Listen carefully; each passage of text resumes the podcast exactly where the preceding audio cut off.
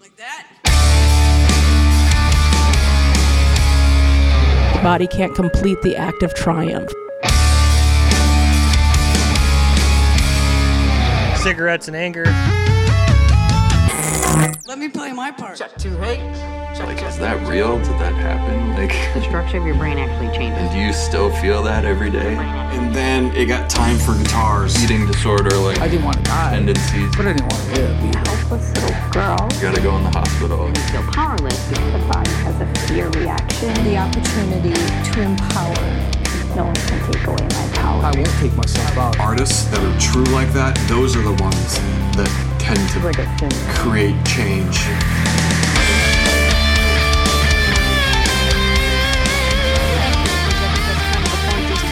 Conversation weave around and go different places. So you mentioned history, and um, one of the things I'm hoping for the future of the foundation is that we get a really lively and, and fascinating and profound podcast going based on the seeds we're planting this afternoon. Um, so correct my history. I'm sure I'll get this wrong, but as far as I know, there was no such thing as a PTSD diagnosis until the mid 80s. I think it was around that time period. And before then, I don't know what anyone was calling it. Um, shell shock. I know in World War One they would call people cowards, and like literally they could just be shot. Yeah, well, actually, after the Vietnam War is when they started looking at um, the, the veterans coming home from Vietnam and saying this is different. This is something we need to diagnose this. So I think, I think it was maybe the I don't know the exact date when we finally came up with post traumatic stress disorder, but people had been studying it since you know Freud and Jung, um, Pierre Janet, who was a, a French or a Swiss doctor, um, really was looking at the veterans coming home from World War One and, and seeing how um, the body would store the trauma and how they, the, the individuals would be hijacked by something in the environment that would make them think that they were at war again. And so, you know, back then they called it shell shock, they called it um, hys- hysteria. Um, people were accused of having thought disorders. I mean, there was all sorts of different ways of trying to figure this out, um, rather than admitting that something bad happened and that caused us to, to show up in this way or to have these symptoms. So that's kind of a rough. You know, don't quote me on that. no, it's just being recorded in four different ways. Go ahead. He's kind of my hero. So I'm going to repeat that for the for the video camera and for uh, in case people couldn't hear it on on YouTube. Um, so she was making a, a book recommendation called "The Body Keeps the Score," which is something that was recommended to Kel and myself very many times. We read something else that was a little bit similar, um, "Taming the Tiger," something about a tiger. What did we read? Oh, you read Peter Levine's. Peter um, Levine, Yeah, tiger something. yeah, I can't. Check I, that out too. Well, unless Audible's going to throw us a sponsorship, I'm not going to be that specific about my book titles. um, okay, so so we're into military history and we're just talking over you. Is this is this woman splaining? I don't know what we're doing, but I'm I'm curious to hear your thoughts on you know not that you're a military historian, but you're of that culture. Where have we come from and where are we now on just trauma? And we'll get into the gaslighting on the next question probably. Yeah, I mean, as a you know a barely millennial, I hate to admit it, but I'm only 35, so I'm right on the cusp there. So we'll just take that generation here. So my my experience is obviously with the current generation and and with the Iraq War and war in Afghanistan, naturally because I took part of it, but that's when I was alive, um, and and it was it was noticeable, you know, especially when we got back. Just you know they. It was almost a dirty thing. You know, he came back and his mind wasn't able to handle what the heck was going on.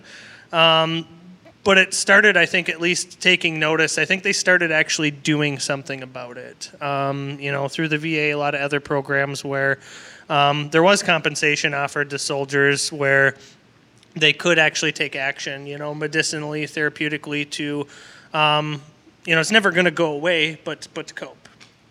So I know nothing about the VA. Do they say, okay, well, here's the program that's available for, for veterans with PTSD, and you go here and stand in line there, and, and we'll get to you? Or do they say, okay, here's like a, a voucher type of thing, and you can go feel go feel out whatever's available and get what's comfortable for you? Like, could you go out and get ecotherapy like Veteran Valor, Valor Farm is trying to provide, and or is it less free? I would say it's uh, it's less flexible than that for sure. Yeah. Interesting. Okay, so we talked a little bit about the history, a little bit We about got the a question oh, back sorry. there in the audience. Yes. Well, I'm going to try to sum that up a little bit for the people online. Um, obviously, I can't remember it word for word, but kind of talking about the restrictions around uh, the VA and what it's like to pursue recovery and try to get care as a soldier, um, as, as a veteran, rather. So basically, you're kind of subject to whatever your doctor thinks is best, and it's their way or the highway, is kind of what I heard. Yeah. Well, that's an interesting point, too, on, on, on the drugs, because I know a lot of people dealing with trauma have psychosomatic pain. I know Cal had neck pain and back pain her whole life, and um, but I don't think I understood even then, with her right next to me, how much the mind and the body are intertwined. So I imagine for a soldier, someone who's done something so physical and so mentally taxing, and you're doing it in a foreign culture. Um, I mean, I don't even like to go to Wisconsin. I mean, Because the Packers are there. well, you get used to the smell. The point is, like, for a soldier, I can't imagine what the psychosomatic pain must be like, and to have to deal with all that, what the VA puts you through, or this or that doctor says, well, that's not real. I don't care that it worked for your friend who has the same problem. I'm not going to allow that. And they put a, you know, a check mark or an X across the box, and they just don't let you try. That seems weird to me. I guess I wish there was a little more flexibility, but maybe that's not what the military is known for. Well, and I think one of the biggest eye openers on that. So in, you know, in our kind of quest to get this farm going for homeless vets, and and one of the, you know, we're going through lots of research primarily because we're, you know, uh, not not necessarily educated in the in the realm other than self-taught, but you know, just going through the different, you know, animal therapies and stuff that work, and we came across the, you know, EAGALA, you know certification from uh, equine assisted uh, psychotherapy. And we actually partnered with a farm out of Rice, Minnesota called Gates of Hope. And, um, and just in watching their quest with the Veterans Administration and, and the St. Cloud VA Hospital, and this is a, a nationally res- recognized program. This is certified. This isn't, um, you know, we made it up in the backyard and we hope it works. This is actually helping real people across the country. And, and even so, there is probably three years of red tape left before they'll even get to help anybody that goes to the VA for therapy. Is that like waiting in line type of thing, or red tape in what way? Uh, just red tape and being able to have that program being one that they're they're willing to put their neck out there and actually recommend. So to, to your point of what constitutes trauma or PTSD, every mind is different. So every mind is going to require a little bit different mixture of, of help. Yeah. And so, you know, the, the equine program might be great for 3% of the population. It may not work for anybody else. right? But if you care about a single one of those people, that's your whole world, you know? Like if they're like for me, I'm always trying to think, okay, where are we going to go with the foundation? Is it going to get huge? Are we going to sell a jillion records? Are we going to do this? Are we going to do that? How do I even fill one room with people who care about this? Um, but the fact is, if we touch one person, that's an infinite gift because every one life has infinite possibilities. So that's I try to make a positive thing out of the you know, geez, what if that only works for one person? What if I'm, you know, I'm gone in 20 years and, and 10,000 people ever heard the album and 100 of them, it changed their life? Well, to me, then that has to be worth it, you know? Um, so let's get back to the definitions here. Gaslighting. I'm going to throw out my definition for that, which I didn't come up with. I read a bunch and I liked the one that I liked. Um, but I don't know if it's right or wrong. And it's probably different in different situations. You know, it can be a one on one predator predator survivor situation, or it can be a massive organization like the U.S. military that has a very strong stake in controlling information. You know, and and so I'm going to just throw out what I heard, which was uh, gaslighting is the systematic attempt of one person to erode another's sense of reality. I liked that. I found it a little bit poetic, and it kind of it looks good on an Instagram post. but I'm curious, you know, where is it in the DSM? Where is it in the rest of the mental health community? And then I'll throw it to you as well. Mental manipulation in the military, um, whether it's within the ranks or, or, you know, all different ways. So just kind of curious, you guys, as far as the definition, so we can set up terms and then get into this.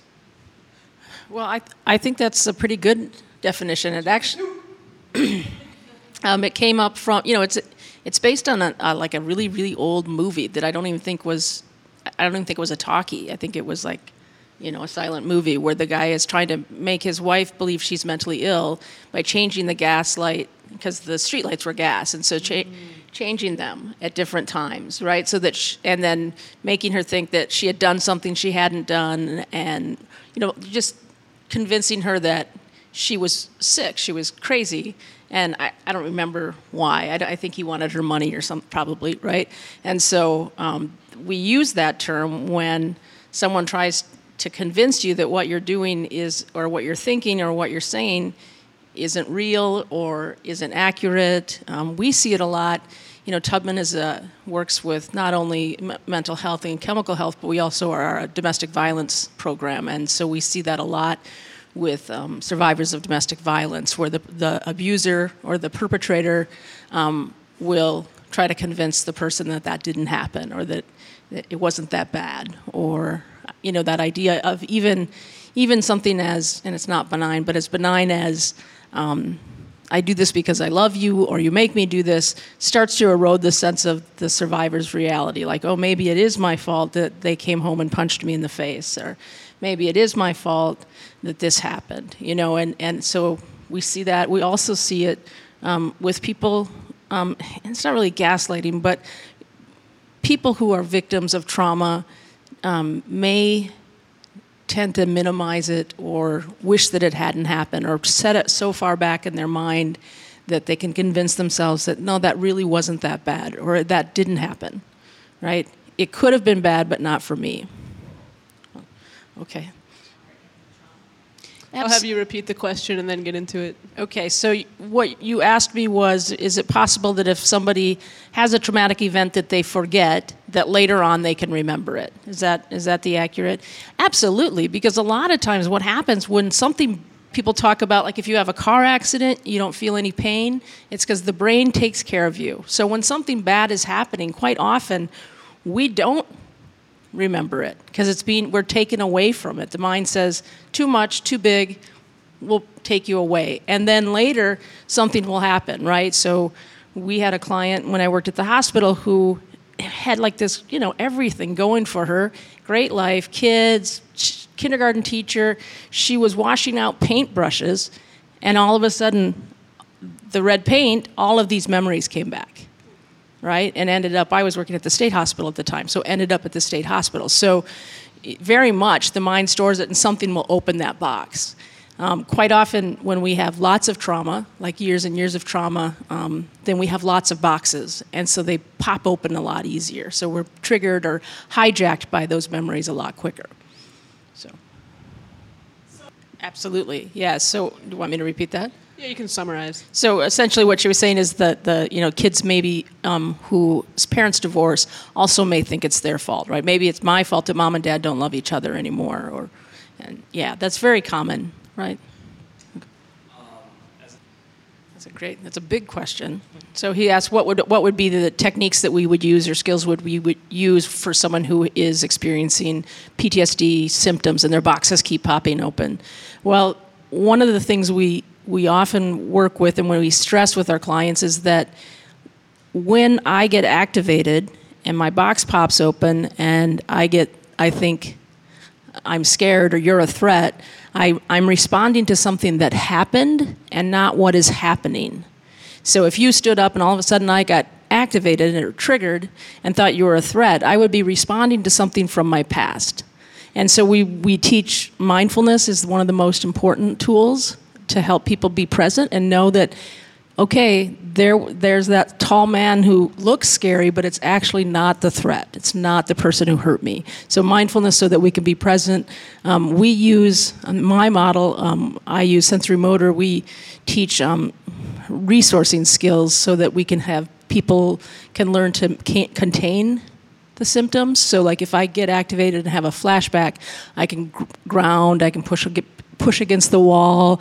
I can um, get a thing of ice, or there's all kinds of different ways that I can bring my activation down and bring me back present.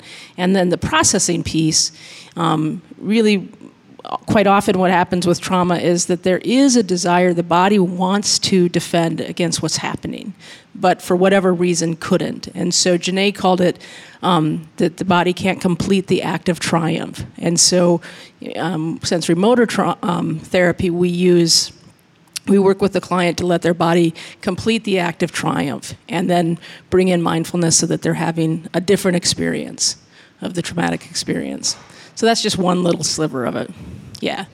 I'm curious while we're on that subject, uh, Matt, here, feel, feel free to speak up. Um, is there, are there therapeutic modalities that are offered at that time, or is it all oh come home and then we'll figure out what kind of mess someone has been turned into by this combat experience? Like, is there is there a knowledge that attacking it, no pun intended, you know, during those times might be better than letting it linger for years and years? There really isn't any room um, or, or, or you know from a, from a mental standpoint you have to have your head in the game. So there really isn't uh, to my knowledge i don't think there ever was anything other than maybe uh, cigarettes and anger i guess that uh, would have would have been a way to to get rid of that at the time. But i mean you have to have your head in the game. You are there to do a job. And so from that standpoint it's not a you know, hey, this isn't normal or it's okay. It's like, hey, these are all the things. This is your new normal. You very likely could die at any point in time over the course of the next year, year and a half, and you just kind of have to roll with it. And then only when you get home is where you're able to kind of take that deep breath and be like, oh man, you know, and, and actually somewhat, you know, work through, you know, whatever the mind has in store. Get the music behind the mission. Hate Becoming by Kelly Nicole on iTunes and Spotify. If you guys haven't checked out the merch table, Join the movement. buy the album. Get your Kelly Nicole band merch and donate what you can at kellynicolefoundation.org. Courage is from Amplified!